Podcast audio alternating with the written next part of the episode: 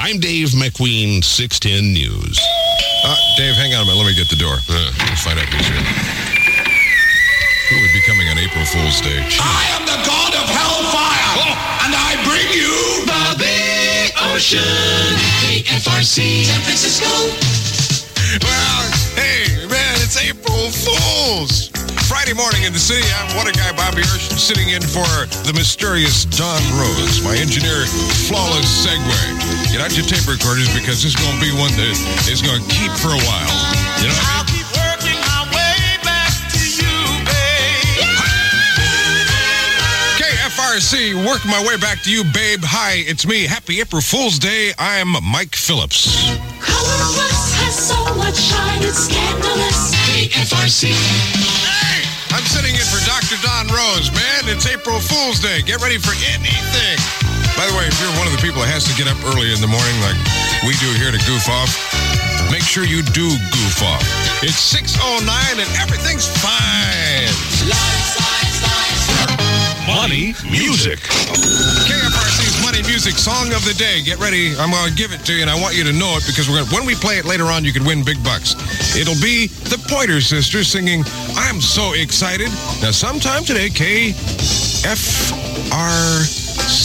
We'll play that song when you hear it. You call 478 KFRC.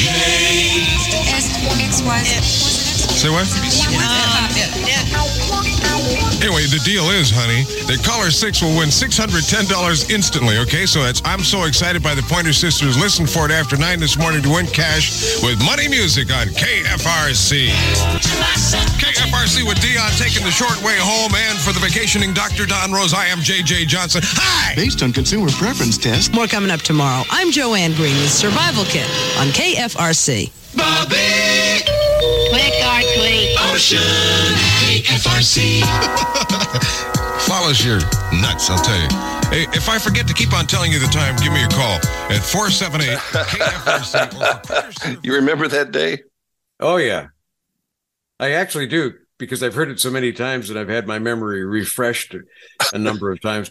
I know that just going in there and sitting down at the radio station, well, I was in good hands because I had George Zema there, flawless segue. My my great engineer. He he just read my mind and he knew what was going to happen and he, he'd surprise me. That stuff, I'm the god of hellfire that kicked it off. That's all him. He just surprised me with all that stuff. Yeah. That's fabulous. You know that uh, that that uh, is really, uh, I think, a, uh, a a highly overlooked art that pr- doesn't exist very much anymore. Uh, but uh, yeah, the the uh, the guys that you had running boards and uh, co-producing the shows with you uh, just made the magic happen, didn't they? Was it was that was that Don's guy or was that yours? Well, he was mine at first. When I first arrived at KFRC, it was me and George and a, maybe a few others, but but I had George. When Don came in, he took George, Uh-huh.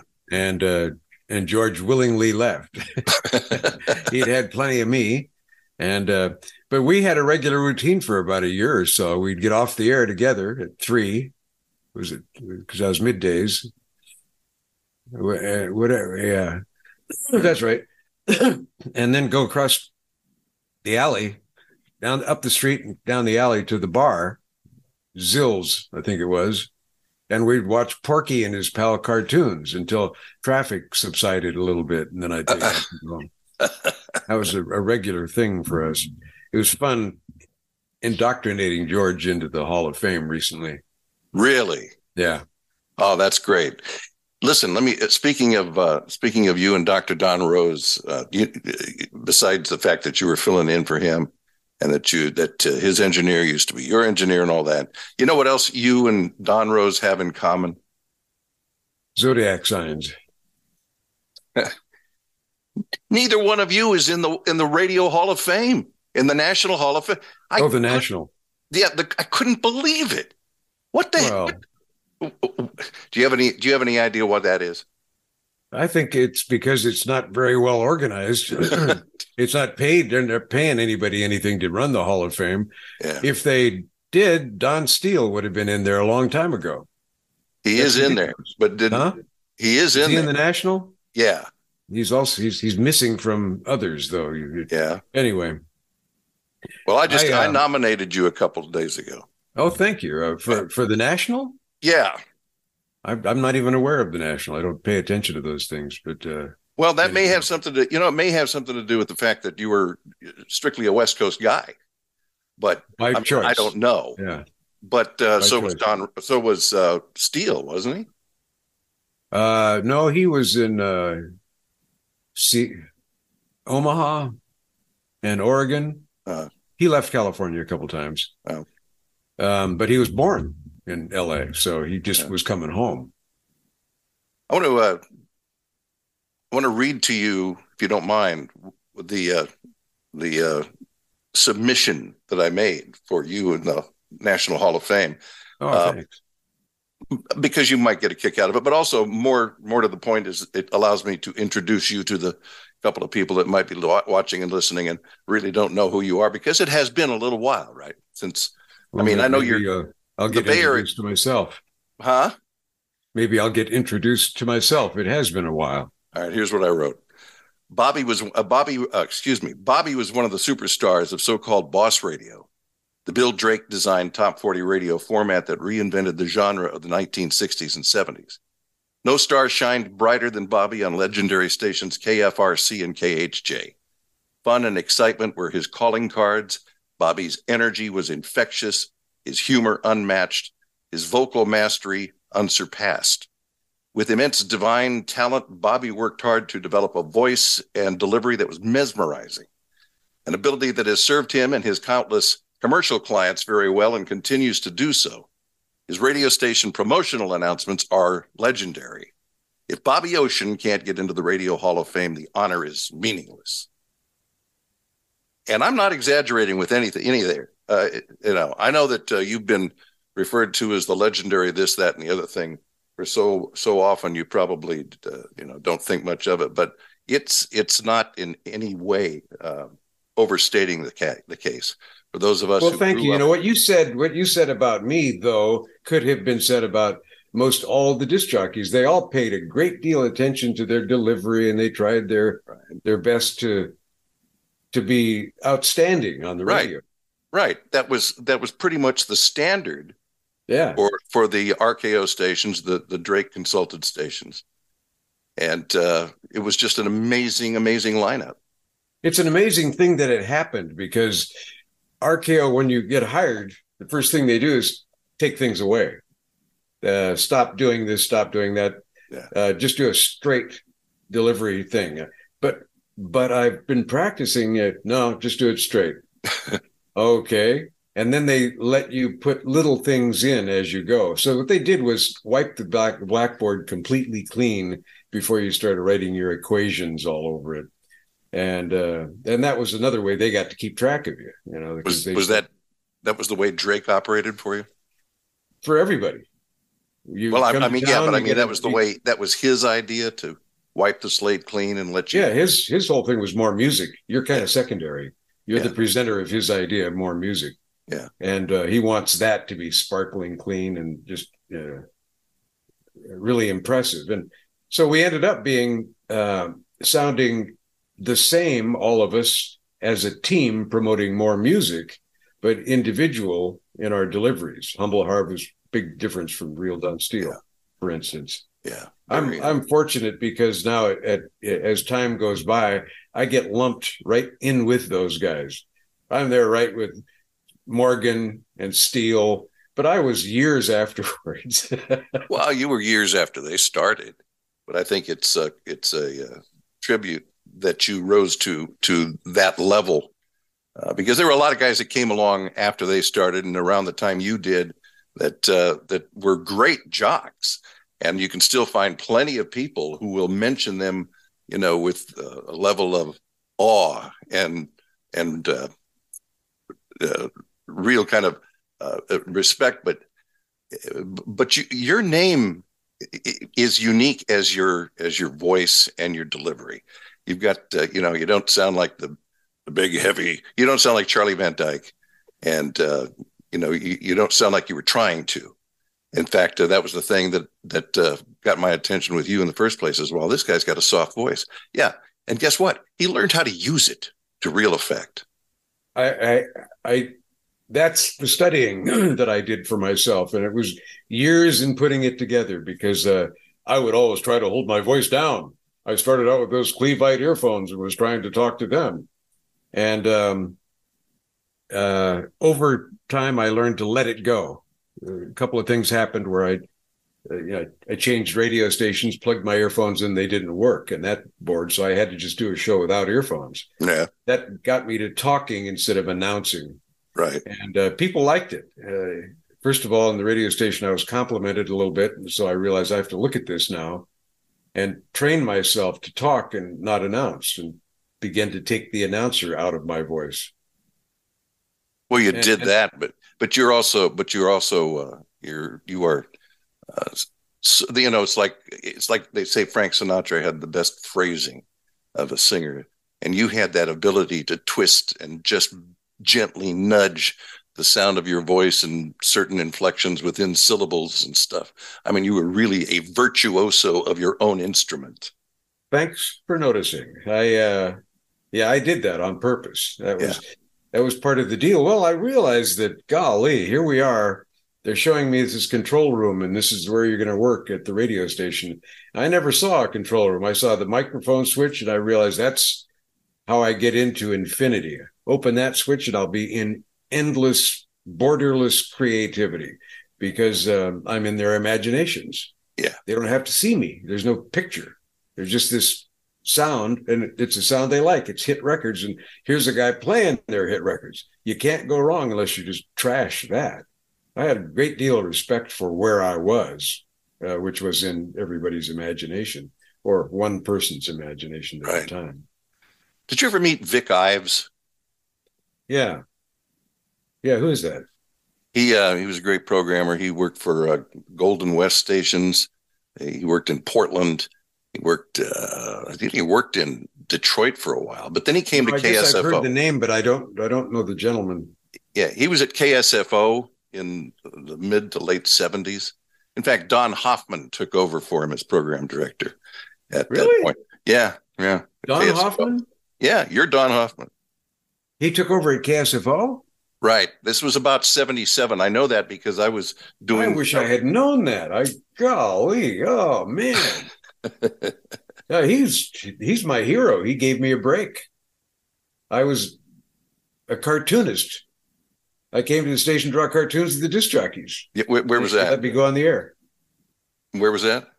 KMBY in Monterey. Oh yeah, KMBY. Yeah. Of course. Well, yeah, he uh, uh, he he gave you your big break, and he he offered me uh, the all night show at KSFO at the time, which was uh, a, a huge uh, honor.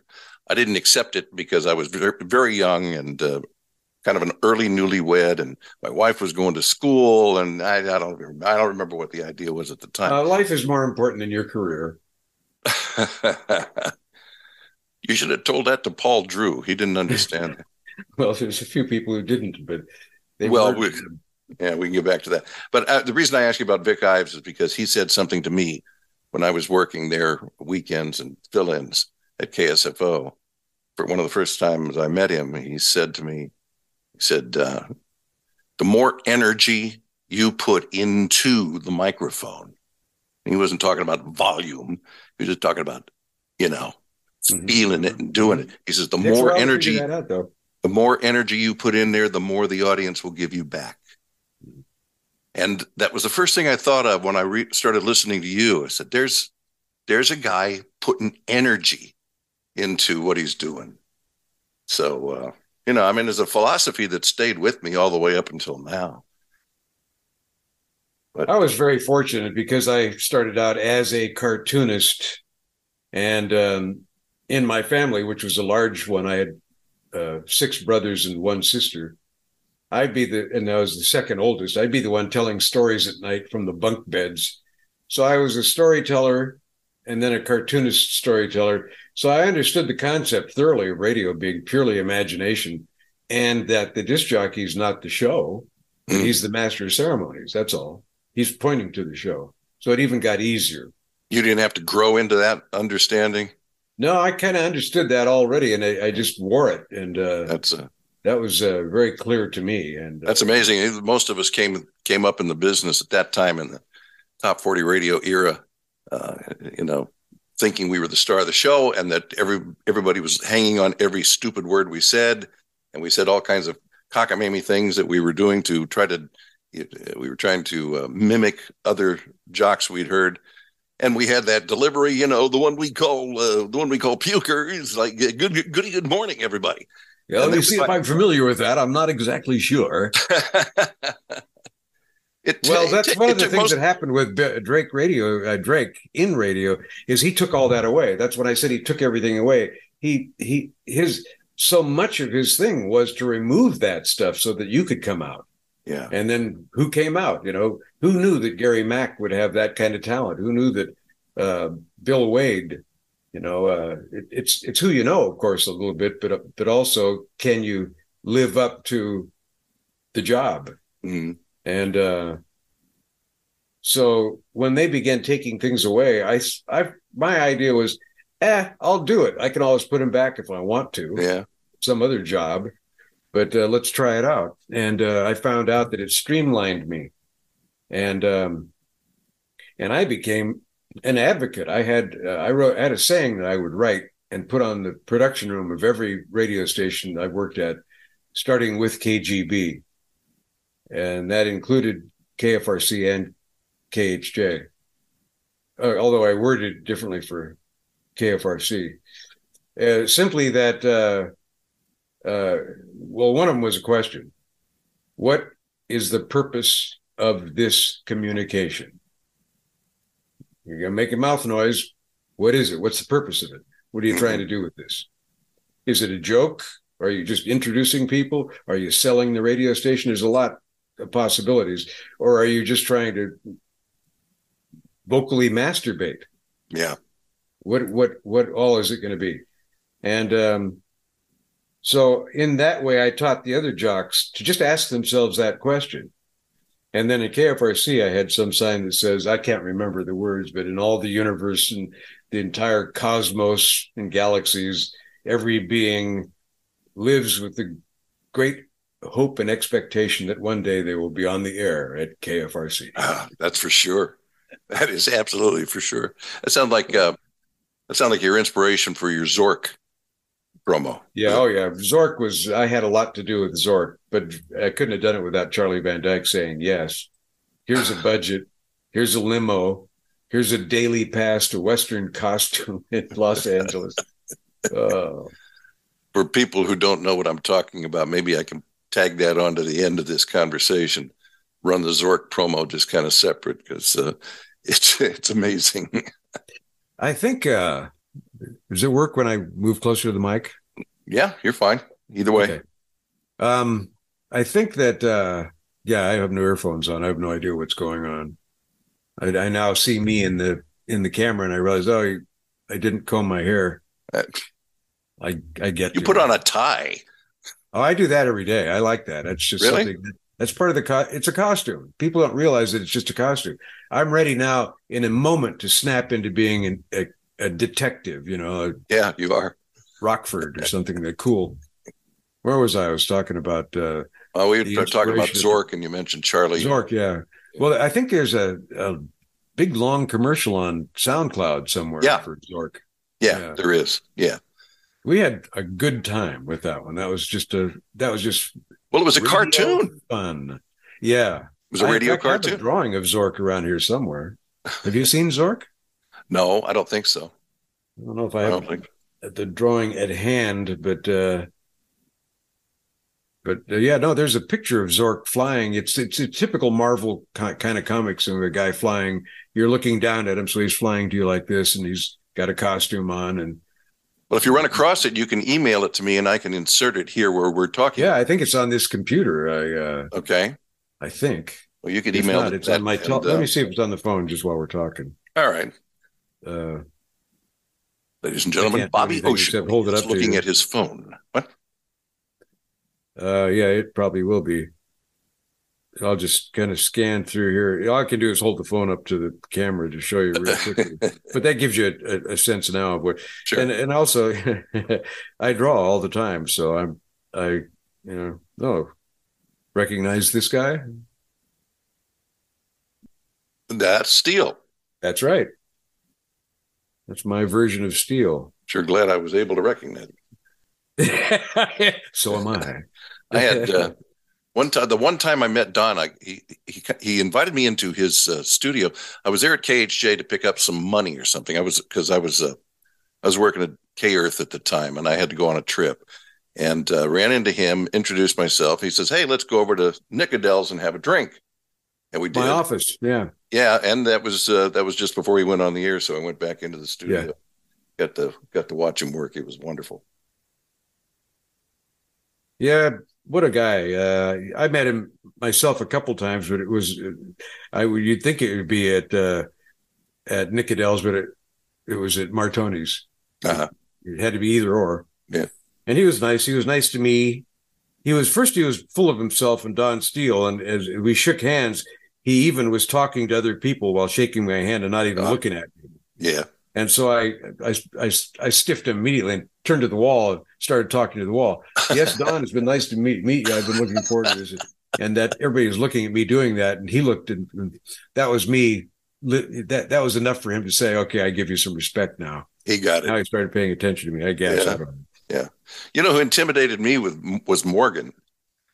Oh yeah, well, he intimidated everybody. I never got on his good side, or maybe I did, but didn't know it. He's he's just that way. He's a rough, tough guy. I remember him calling me when I was a disc jockey in San Diego or or something eh, because I was in the chain, you know, and he knew who I was, but he just was at a party saying, "I'm watching Betty Brenman go down on Humble Harv," you know, and then he ended up telling me I'm boring and hung up on me, and I thought, wow, that was. Morgan's version of being Morgan with I got almost an identical story. I called him when I was working at Croy in Sacramento, and uh, I don't know. I just you know I just idolized the guy, and Well, uh, so I, and I actually got through on on the listener line to him at KHJ, and uh, I said, "Hey, can I talk to you on the air for a minute?" He said, "Oh, sure." So I went back to the microphone. I said, "Well, I'm going to let you listen to a real big time disc jockey in Los Angeles. His name is Robert W. Morgan. As a matter of fact, he used to work at Croy at KROY about 1963 or so. was he using the name Mark Carroll? Go ahead. I don't know. Go ahead. I interrupted. Sorry. No, that's okay. I don't know. So I uh, I said uh, I, I said uh, uh, hello, Robert. Are you there? And I, I could hear him in the background talking to somebody. So I said, uh, okay, well, we'll take a quick break and we'll come back and talk to him.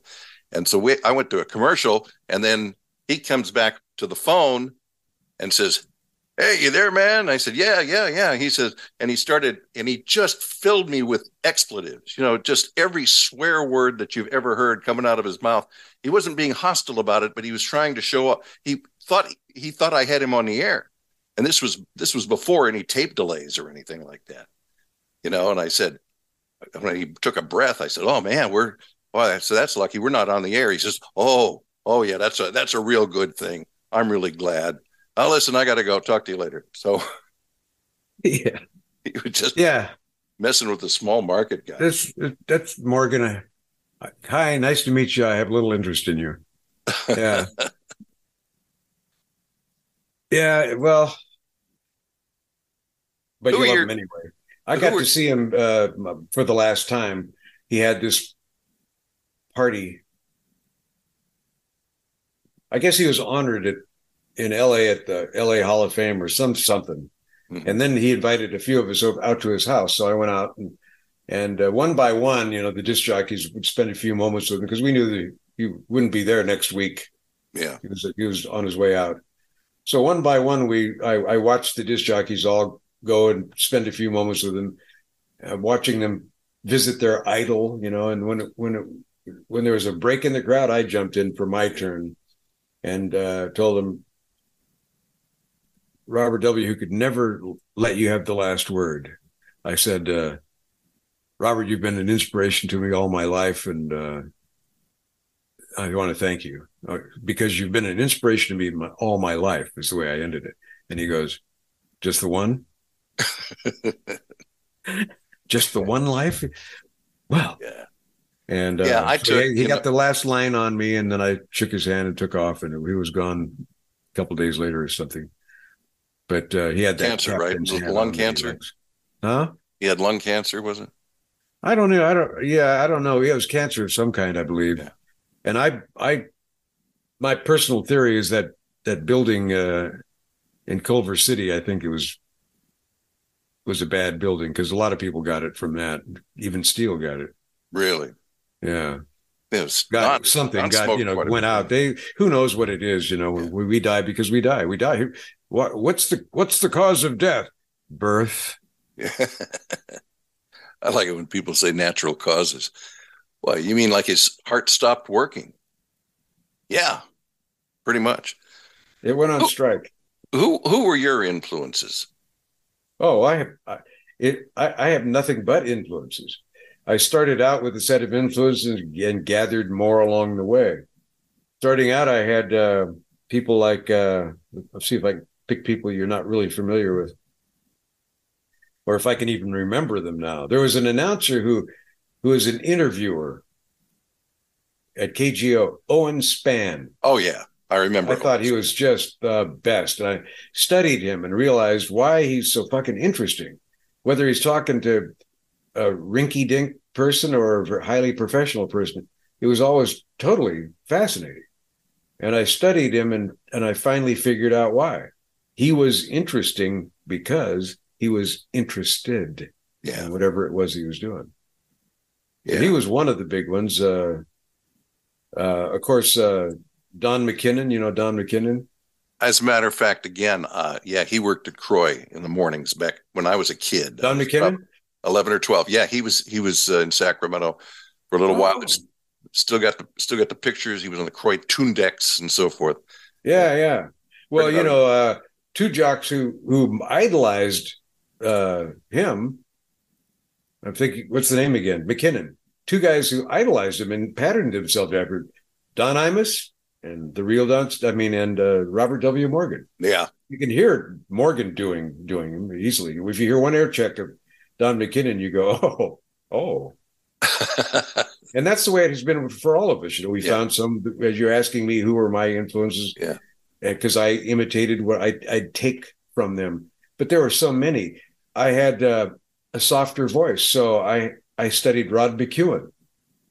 Yeah. Why not? How can that whisper voice print? You know, how does he do that? yeah, And so he taught me to finish the word. I couldn't say the word like Van Dyke can.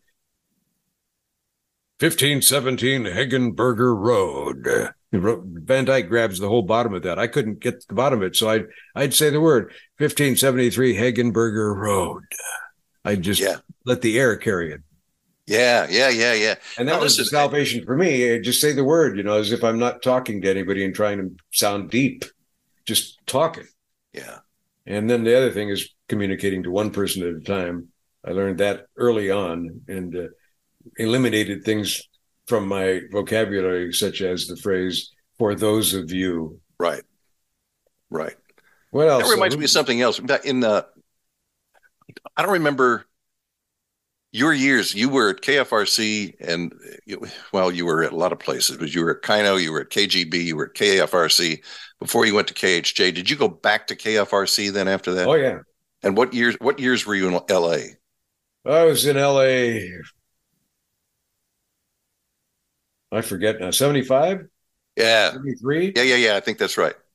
Okay, here's you'll know what I'm talking about then because I was in um, I was in Memphis in 1975, uh, programming WHBQ and doing noon to three, and uh, we came up with uh, I should say we the the the company RKO came out with a new uh, set of jingles, and uh, I can't remember if it was a TM package or a PAMS package or whoever it was. At any rate, it was based on the success of the McDonald's commercials when it Oh, occurred yeah. to We somebody. do it for you. Yeah. Yeah, you. Yeah. We do it for you. And so the word you, it was like, yeah, how obvious is that? So um, we we incorporated that, and I was thinking about you at the time, and and uh, probably you would remember those jingles. Oh yeah, without a doubt. I the whole you thing we discovered uh, those of us at the radio station I worked at. I think it was at KCBQ where we made the most use of it because we just reduced the call letters to one Q, Q, ooh, ooh. That there's that sound. Ooh. Yeah. Hell, it's all through and every Motown song is ooh. And uh and you. And so I learned to say, in fact, I for a while I couldn't go to a convention without the j- jocks telling say you, say thousand, you know, because I would stretch the words out right. and mean them when I was talking about them. And, Yeah. uh, I didn't know any of that was going on. I was just doing is radio the best I could. I was in heaven. I, I, uh, I didn't need anybody to tell me to be good. Mm. I was at oh every day trying to be my best because it was so. Even now, I look at it and go, "Did that really happen?" Yeah. Yeah. To have that kind of appreciation, that makes greatness. You know, that gives uh, gives your life a whole meaning. Yeah. Well, you know, I can say that I've never worked a day of my life. Yeah. but actually I did. I was I worked in the fast food industry before I got into radio. Oh, we all did, didn't we? At some Yeah. point. Do you miss it? Radio, I mean, not the fast food industry. Uh, yes and no. I don't miss having to collect myself and go to a radio station every day. Yeah. Um, unless it's the first month you're the- when you're the new guy there and it's all new. Um, eh, plus, I also do have an affinity for radio stations. I like to visit them, you know, and see what they are because the whole thing was so much fun. Even here in Modesto, I'm involved with the Modesto Radio Museum, which is just starting off, just starting off with nothing but old radios on a table. But they're going to uh, eventually recreate the control room that Wolfman Jack used in American Graffiti Oh, really? That's because fun. they're so like this with the whole cruising scene. Yeah. And um, I there's a, up here on the wall. I can't see the whole. I'm in my office now, and where there's a bookcase behind me, and there's pictures all over the wall. Yeah. This picture over here, that's a young Keith Richards. I drew that. And we blew it up. That's I like to draw black ink on white paper so it blows up well when I decide to do it. But Hello to whoever- here, closer to the door, there's a next to Keith. There, there it is. It's right. Let me see if I can put my finger. that that that there. Oh, yeah. It's a proclamation that I wrote. That the mayor then read to me as if she wrote it when I interviewed her, um, making it six ten day in Modesto uh, during the cruising period, and she was happy to do that. We had 610 day. six. It was, it was June tenth Oh, happened to be, you know, in the Yeah. building, uh, the Classic Car Museum and Radio Museum is housed in a building that's painted blue and white, located on 610 North 9th Street. And all these coincidences. wow. So we've been talking to him, and it looks like we're going to park that vehicle there from now on. This year, I think it's going to be, it's going to drive in there and park it, and it's going to be there. What fun. Yeah, it's my my career is following me around. I've You already had it in front of the house or taking pictures of it. Do you, do you still listen to radio at all? No. Yeah. It's no, there's changed. too much other stuff to do. I uh, I would if it was uh, interesting, or but uh, I'm doing other things now. Like uh, I, since I'm retired, I realize I have to do something, or I'll you know go nuts.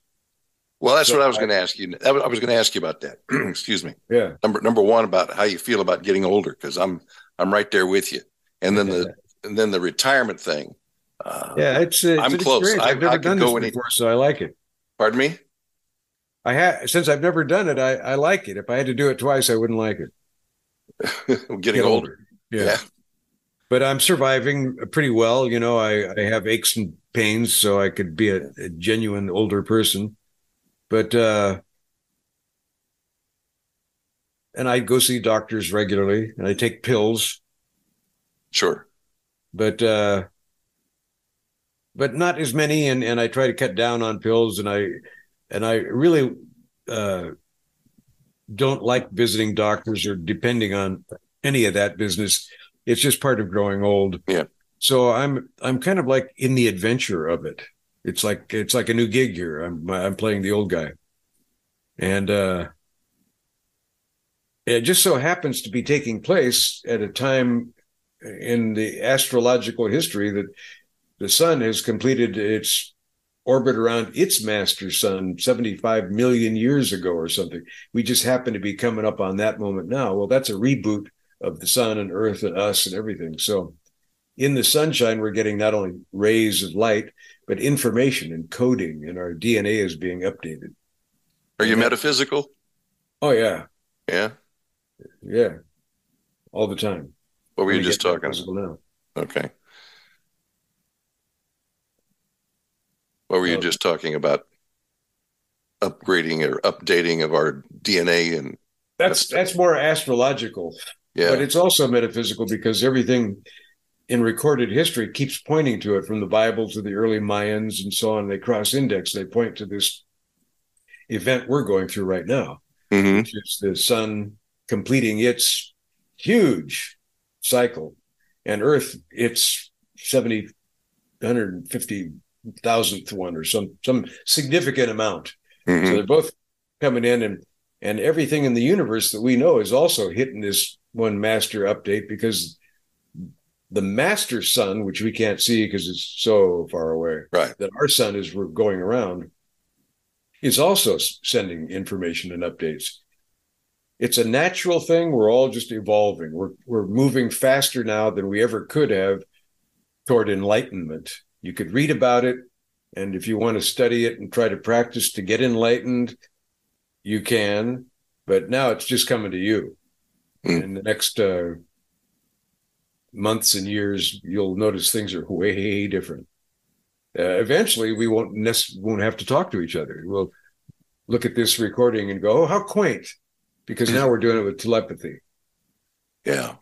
Well, we even in that direction because we are superhuman.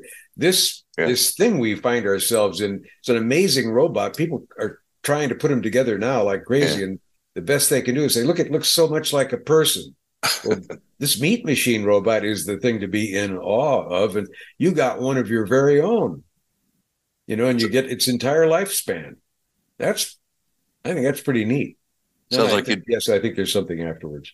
sounds like I was going to say sounds like uh, you know for somebody who's experiencing old age and not terribly uh, seemingly terribly concerned about it you don't have a lot of concerns about the future in terms of you No, no, and and there's so many reasons why, uh, from things we've already talked about, like why why resist those things are, are irresistible, to the fact that I've achieved my dreams.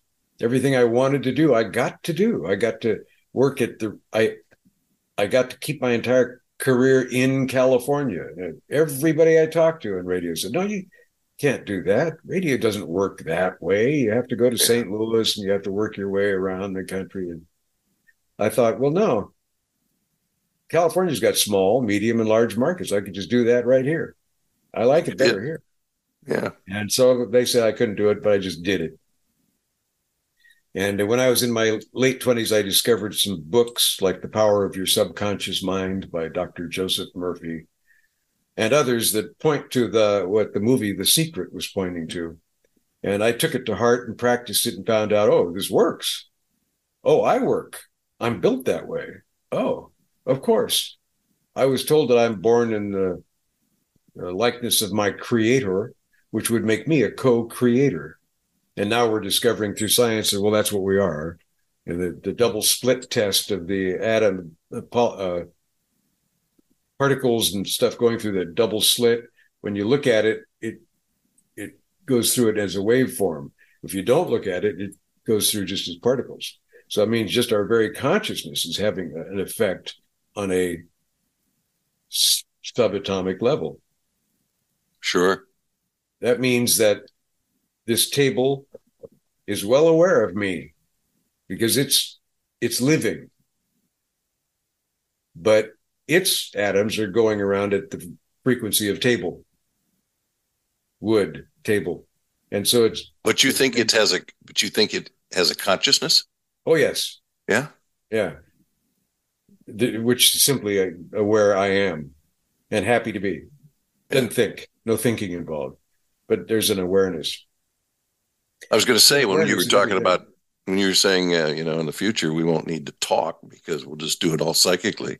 What will we have? Uh, do we what what need do we have of material objects at all? You know, material. Well, that's the other part. My studies tell me that if we want something, I, I want a new Apple cell phone. You just manufacture it and presto, it's there. You'll be able to control all that base material stuff just with your mind, the way we're doing now in slow motion, really. Yeah. Jesus, 2,000 years ago, said this format. He said exactly what I'm saying. I'm saying, and I'm saying that if you take something and visualize it, a car, a career, money, whatever you want, and you visualize it as if you own it. You don't look to it like I'm going to get that someday. You look from it. I have it now. Mhm. And then you feel, how's that feel? You know, right off the bat, I'm stupid. I feel grateful. I'm happy as shit. I've got my thing. No, I'm very happy. So I visualize it and I feel it to be true. It will reproduce in my consciousness, the consciousness that had that innate. And then 2,000 years ago, Jesus said the same thing in a few words. I just got through giving you a couple paragraphs, but Jesus said, As a man thinketh in his heart, so is he. that seems pretty straightforward. Yeah, it's also a, a good boss jock. He reduced it to just a very few words. but yeah, so if that's the case, then you know we're talking about something that's pretty profoundly affecting your life. Now, all of a sudden, you realize, wow, I've got my hand on the steering wheels of life that I never even knew before. I had no idea that that you know I had this ability, but it's it's it is mine and it's all of ours. We just find it out one at a time, I guess, along the way. And uh, so I've been using this now for 50 years. I'm not greedy. I don't want, you know, uh, I stopped wanting things. Uh, I, uh, really, what I like to do is be on the other side of want. So, like, uh, uh, let's say I want a pool table in my house. Well, so I just get a pool table and have the pool table and don't want it anymore until you're not don't want a pool table anymore. And I have a pool table in my house. I know you do. Uh, you know, things we- like that, you know, the, the, you're meant to have all these things. There's nothing you're not meant to have. And so when you have that kind of power and you realize how how thunderously profound it is, then you start turning more attention to it for Mm. one thing. And and it just automatically clips and trims and thirds out the branches of your tree that you don't need, such as desire or need or anxiety. You know, you can live your life without that. I don't think most people get there. Man, they always told me I was so esoteric, but but yeah, yeah, that's that's my hobby. That that turns out to be my chocolate. I mean, I that I like to study consciousness and behavior. Uh, radio, I got to be inside people's brains. How strange is that? If I said that in 2,000 years ago, they would have strung me up before they did Jesus. You can't say stuff like that. And yet we lived our life that way. There, uh, there were th- there were times on the air I could hear a little twinkle in your voice as you'd say something that sounded slightly mysterious, and I was trying to figure out what is it he's not saying that he wants me to understand. And uh, well, that's because you only had you know six second intro, but uh, uh, Yeah, Yeah, there was something there. I always knew I was talking to one person at a time, yeah, whether it was a little girl or an old gentleman or whatever it was. It's all consciousness. It's an all. It's all that I am consciousness. So the secret is I know how powerful you really are.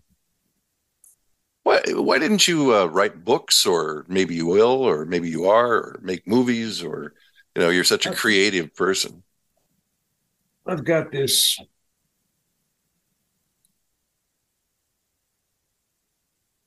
project started.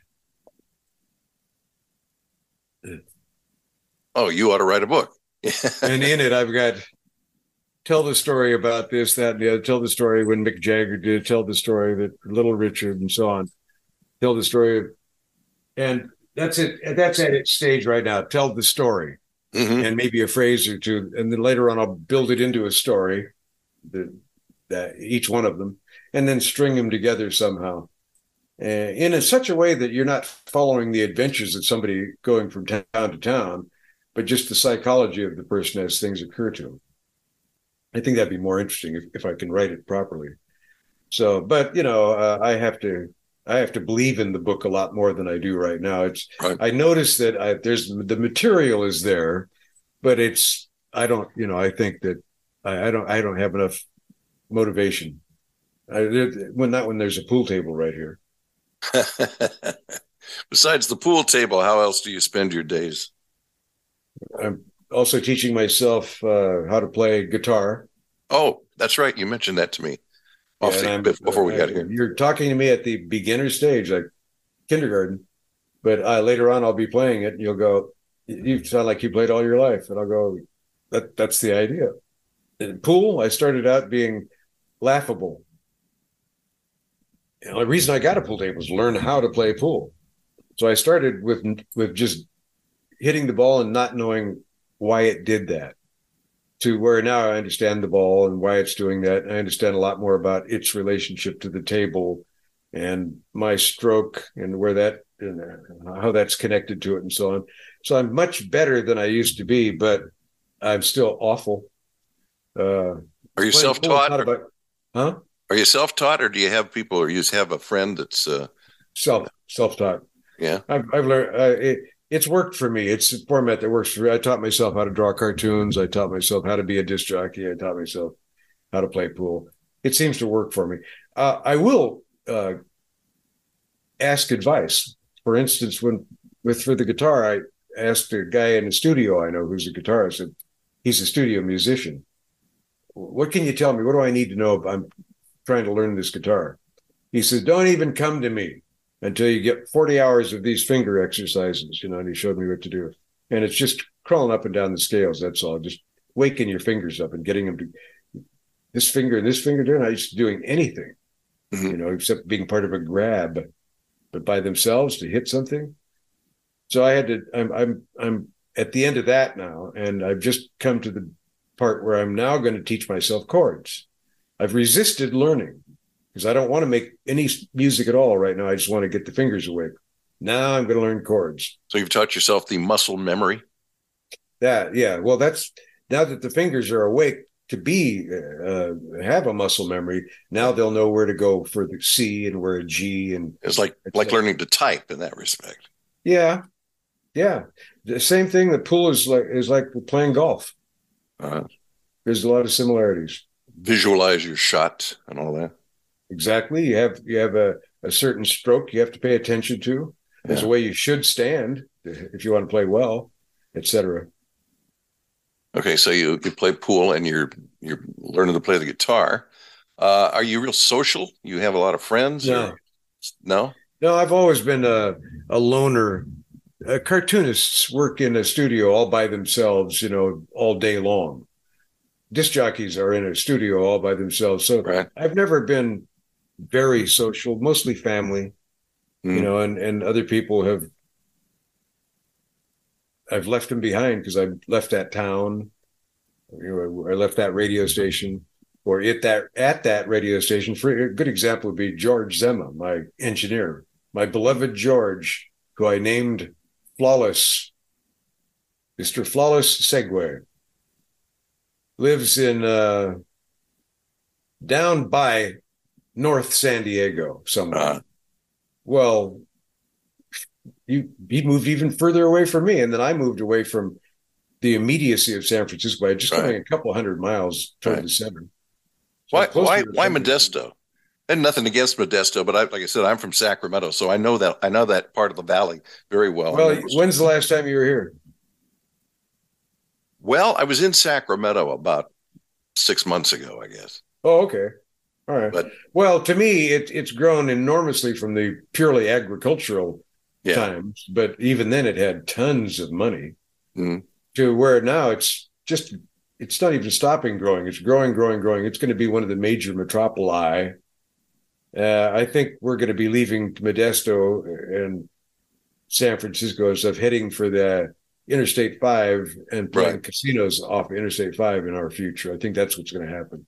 All right. But From- for right now, I like it. It I, I thought about living anywhere. I thought about Vegas. I thought about Arizona because I have lived there. I thought about exploring New Mexico because it's so mysterious. Um, and I've hitchhiked through a lot of that area. Arizona, I've lived there once. But then uh, Modesto, of all places, just it, it's dead center of California, so I can visit anybody I want to if I want to. Yeah. I love the weather. It's baking me in the summer, and it's it's actually cold in the winter. Um, and my brother has a home here. My Oh. roommate for the last 15 years has been his daughter. So now we're all in the same uh, town together. And she spends now as much time at her mom's house as she does here. Who was? I've got to ask on on behalf of the viewers here. Who was the woman that a little while ago crept in and picked up your trash right beside you, and she picked up something again in the background? I don't, I'm not even sure you were aware of her. This interview? entry. Yeah. Oh, Yeah. well, no, that's probably Lindy Lou. uh, uh, she's part of our family. Uh-huh. Yeah. Uh, she's she lives in uh, Sonora, but she's here for a couple of days. Uh, Obviously, My- very my- quiet. I mean, she was right right behind you. She was standing right yeah, behind. she's cooks cooks and feeds and cleans the place, and and uh, we play games together. Have you ever Oh. played the game called Ten Thousand? No. Very addictive dice game, simple as can be, but it's addictive. You're heading toward a score of ten thousand, Yeah. so you'll make uh, you know hundreds or thousands of points on your roll, depending. And so we play that a lot because it's fun. She taught me the game, and I I, I happen to be lucky with dice, so I, or so I say. Of course, I'm going to say so. Well, you're not I'll- lucky. You, say you that now. willed the you willed the dice to do what they what you wish. Exactly. I, I, I, in fact, took them and found six out of all those dice that I want to make my group. So these are my lucky dice. So I proclaim that. So they've they've been that way. and then we will play a little pool together and so on. And then I'll I I read. I read, do a lot of reading. I read ev- a lot of everything. Right now, I'm reading a children's series of books on dragons because uh, I'm coming to an end of interest in it. Though I'm reading a series on, in manga because I'm a cartoonist, and this is all you know Japanese cartoons. Mhm. You have to read the book backwards, you know, from the back the, the way you read it. And I've also read recently a lot of uh, stuff that we've been talking about the U everything from UFO to astrology. Meaning, I'm reading uh, read uh, uh, the day after Roswell by Colonel Philip Corso. And I read. Uh, I'm right in the middle of a book by David Wilcock. It's the second or third book I've been reading of his. And he's very informative. If you want to know what's going on, you'll read Mm. that. You know. You And read fiction. a book about that really fills in the blanks thoroughly uh, by a guy named Ishmael Perez, and the book is called "Our Cosmic Origins." I just finished that and passed it on, and I'm going to reread it because it's good. Our cosmic origins. Yeah, where are How we? does somebody? How this does somebody thing? have the the? How does how does somebody have the sense of of being of everything to be able to write? That's like writing a book called "The Real Meaning of Life." You know, it's Yeah. going to be a bestseller, but Yeah. Well, this is really a, a, vast astrological history from the Earth perspective and where we stand in all this stuff. So it goes beyond our galaxy and it goes to places we can't even see.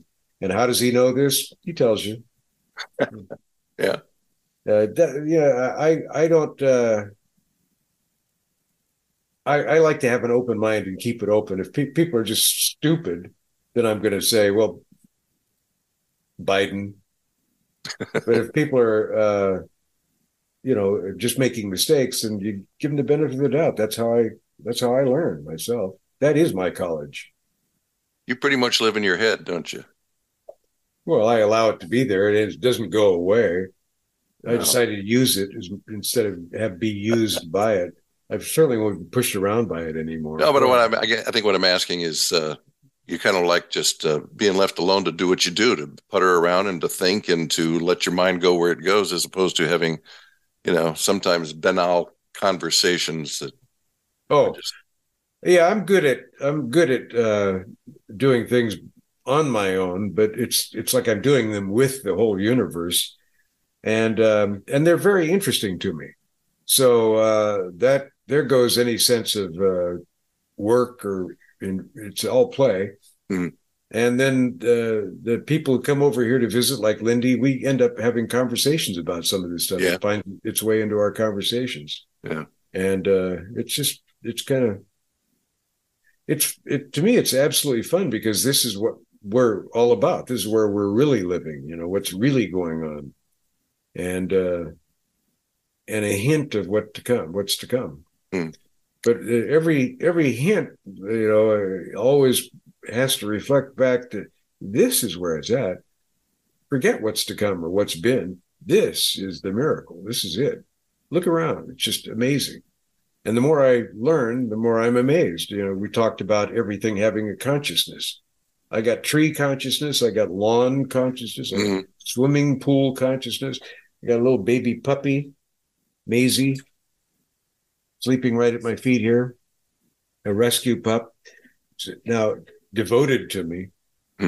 uh, and her consciousness, and and uh, there's just plenty going on. Wow. I, I used to have a wife, and so I know what that's like. I know the experience of what that is, and I like it. It's it, when it's going good, it's going great. You know, uh, when it's not going good, then you don't stay married. For me, I don't. You know, or- Yeah.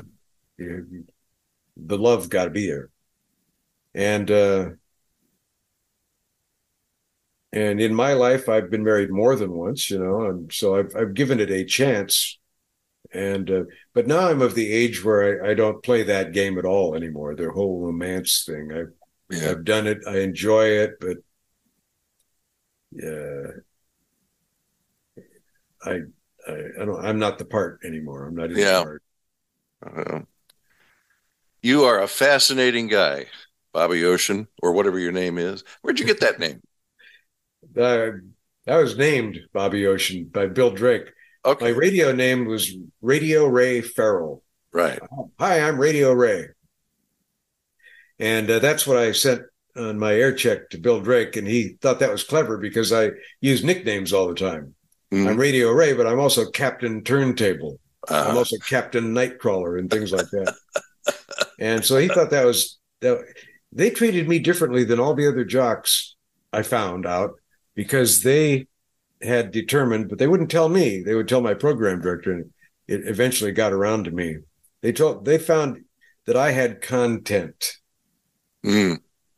You did So indeed. I, instead of just blithering off, "Hi, it's a great day. It's 75 degrees Yeah, and a blistering," uh, I had things that I would stick in there and say, and I did it in within the seven second framework. Uh, you don't Right. need much. You Just Right. uh, uh, hell, look what Don Steele did with a word we've never heard of or don't still don't use in our language, fractious. yes. One word. So you could just do so much with so little. And and I had a lot of middle names, white shoes, what a guy. Oh no. Oh no, yeah, doggy style.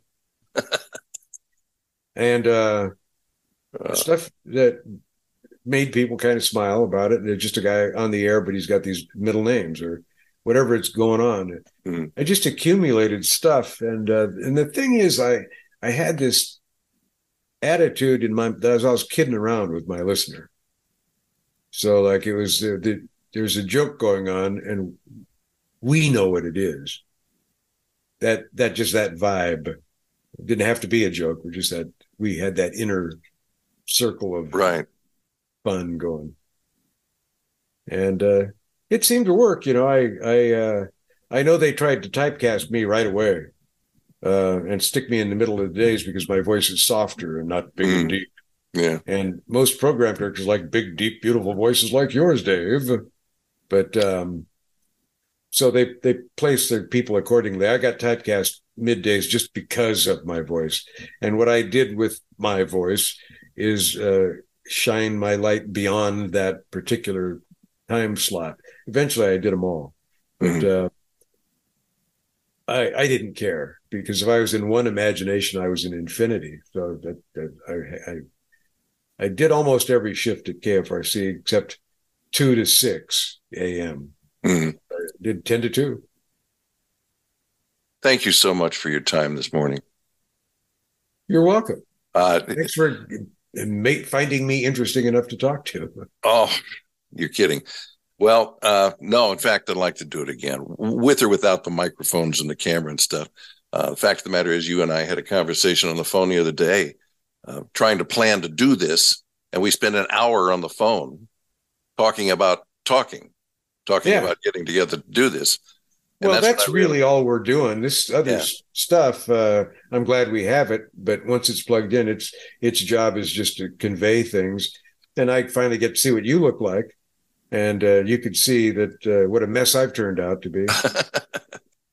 I always thought I remember the pictures from the. I'm gonna I'm gonna put one up here at the end of this, but I, the pictures from the from the surveys uh, at KFRC and KHJ. You always look to me like a like a little bit of a cross between uh, Donovan Leitch and, uh, and I'm thinking of a TV character, and I can't. uh, Mike uh, Douglas. Well, maybe. Yeah, a little bit. people said I look like the streets of San Francisco guy.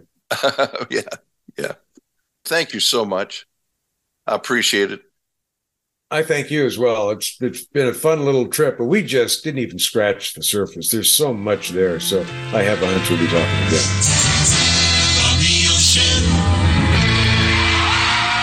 KHJ revving up a brand new Suzuki TS 185 every day. And in minutes, you can call in today's secret serial number and ride on.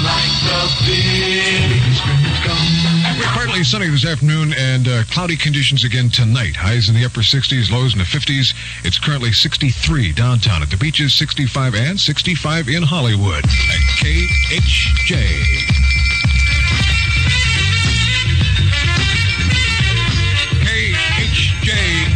Express chugging through La Mirada, chugging through Seal Beach, making it through Artesia, coiling through Los Angeles Express at 1222. This is Bobby Ocean. Two for 39. Disneyland's Celebration Summer. There he is, ladies. KHJ with Tom Jones, she's a lady, and that don't matter. Ladies ride the motorcycles too, and I'll be giving one away, I know, this afternoon. 1225. Hot City Arena or All Liberty Mutual and Ticketron Agency. Summertime, springtime. This song is summer and springtime.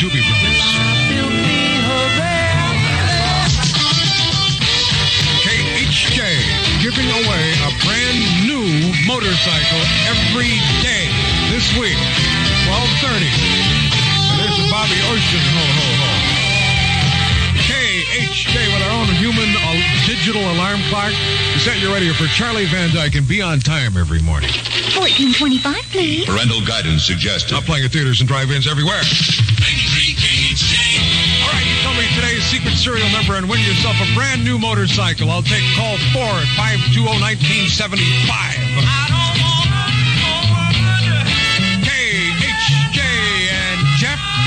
Of Manhattan Beach is on the line for a Suzuki TS-185 motorcycle. We'll try to discover the secret serial number next. Ride the Great White Magic Mountain. Right. Now Magic Mountain's open every day of the week till midnight, so get more time on more rides. Weekdays or weeknights all summer long. Only at Magic Mountain. All right, I got Jeff Barrett of Manhattan Beach with me on the phone. Jeff, you tell me today's secret serial number and win a brand new Suzuki motorcycle. Give me your guess. Um, one one four Yep. Go ahead. one two. Oh, Jeff, no. It didn't. No, just for calling, though. I'm going to make sure you get a couple of passes to the Hang 10 Motocross Grand Prix Sunday, June 22nd, Carlsbad Raceway. Can you make it? Yeah. Thanks It- a lot. Thank you, man. Enjoy yourself. Summer Jam.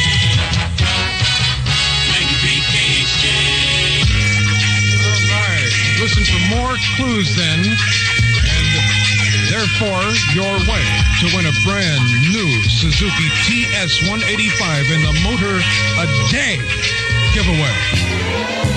93 KHJ.